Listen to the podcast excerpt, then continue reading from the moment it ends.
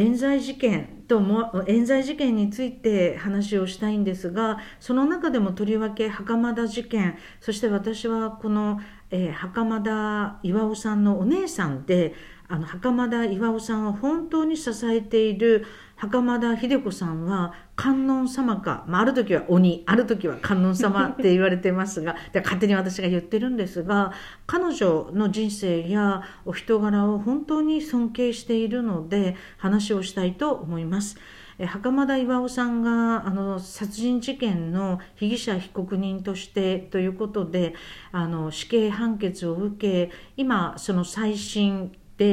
えー、まあ、釈放されていますがあのその再審開始でねこのあとこの事件がどうなるのかあの全く予断を許しません。でもさまざまな証拠がこう一致していないとかずっと否認をしていてあの最後の最後にあの自白でしかもあの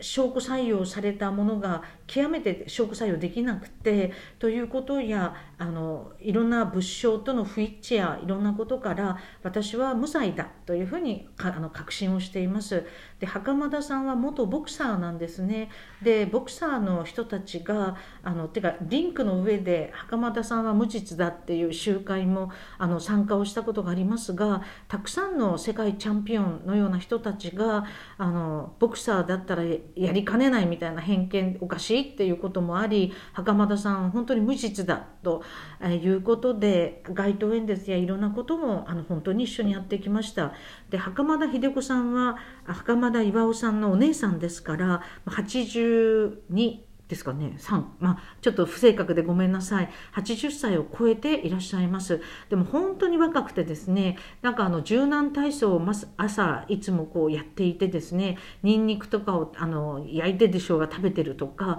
だからその柔軟体操をやってでも彼女は結局弟を支えるためにあの、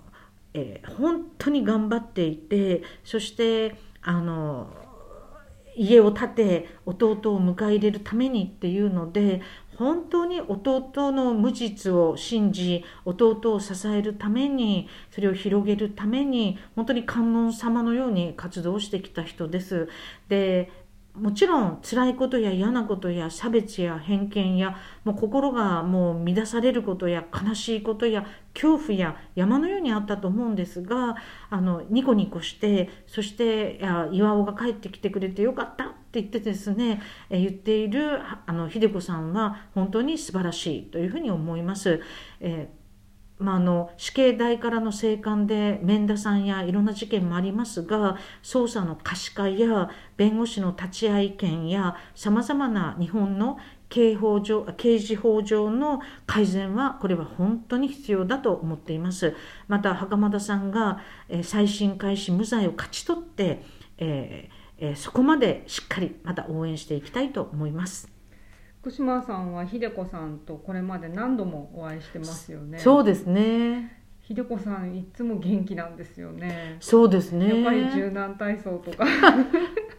あのそういうこともあのキム監督がドキュメンタリーで映画を撮っているので、はいうん、その映画を見るとまたよくわかるところがありますよね。そうですね。で袴田さん自身がちょっとあのまあ抗菌性ノイローゼなのかちょっとあの精神的に大変っていうこともあったんですが釈放されてだいぶ良くなって元気になられてあの秀子さんも喜んでらっしゃいますもんね。うん、でも秀子さんは本当に弟の無実を信じそのために支えて、えー、そして生きてこられた人生でそれについてああだこうだもう言わないで。だからあの本当に観音様のような人だ、うん、だから一日も早く袴田さんの再審開始無罪が勝ち取れるようにと思います。うん、まあ、狭山裁判におけるあの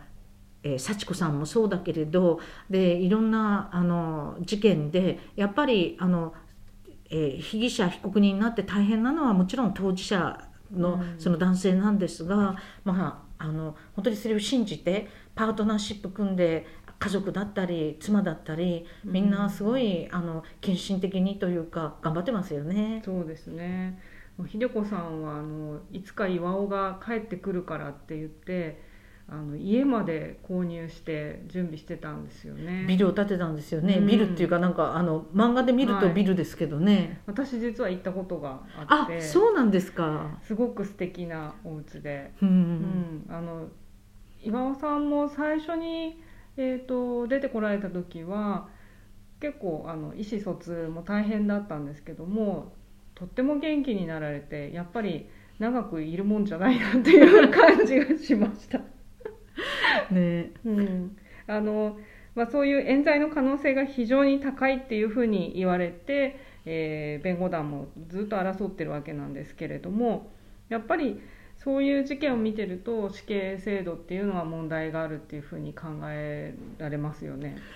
あのやっぱ冤罪で処刑になるっていうことはもう取り返しがつかないですからね。だからハンセン病の方がこれはちょっとよくわからない私自身もそれあの記事とか本とかでしか読んでないんですがあっという間にあの死刑判決でそれは冤罪だったんじゃないかっていうのも言われています。で日本で死刑台から生還した人が4人いらっしゃるわけですがそれも処刑されていたらもう取り返しがつかないわけであの死刑制度そのものもそうなんですがやっぱり冤罪で取り返しがつかないっていうのはありますよね、それからもう一つ政治的なことで言うとキム・テジュンさんも死刑判決を受けたわけじゃないですか。であと、まあ、あの私の大好きなあの白バラのえー祈りという白バラグループでまさにあのミュンヘン大学の大学生がナチスドイツ下であのし戦争反対ってチラシ配り国家反逆罪で死刑判決を受けてうん次々に処刑されていくとか、だからそのキム・テジュンさんの死刑判決とかねやっぱりその怖いううんん、ところがあると思うんですよ。まあ、彼はそのえその後大統領になったけれども 本当にその非常にあの取り返しがつかない命を奪ってしまったらというのはとても思っていることです。やっぱりその時の政権によってっていうふうに利用されてしまう可能性がありますね。そうですね。